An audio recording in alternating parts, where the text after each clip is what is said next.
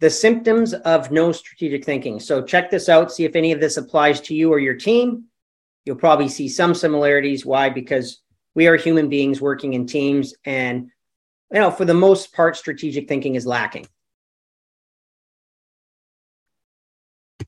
So knee jerk decision making. You know, if we don't have a set destination, we're just going to have a bunch of people, maybe well intended, coming up with new solutions.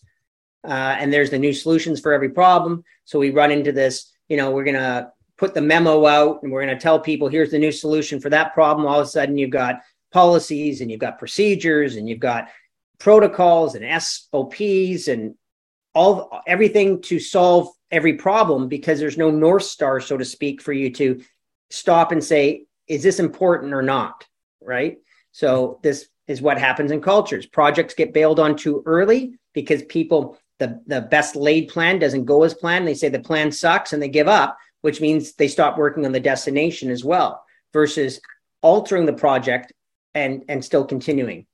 Lack of team creativity. There's no space for people to think. Strategic thinking is not really honored or articulated or you don't have set times in your calendar to have the team get together and do specific thinking like this.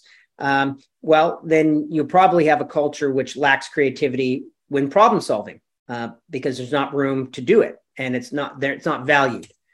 Tunnel vision you know much like again you're in the game you're banging helmets you're sweaty it's you know tiring it's exhausting sometimes. You win some you lose some which is all fine but if you never get back up top in the stadium to look at the full field uh, you will have what's called tunnel vision uh, and you'll miss opportunities. We'll miss sales we'll miss customer comments we'll miss uh, team um, uh, issues that lead to poor morale lots of changing priorities when you lack strategic thinking because we're always trying to solve problems and um, again, a flavor of knee jerk reactions, lack of team coordination, everyone doing their own thing.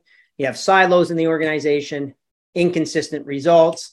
And, you know, the biggest symptom of no strategic thinking is no big game. There's nothing that's real, really coalescing the team to come together around one vision that says this is worth, you know, me giving everything for because we're up to this together.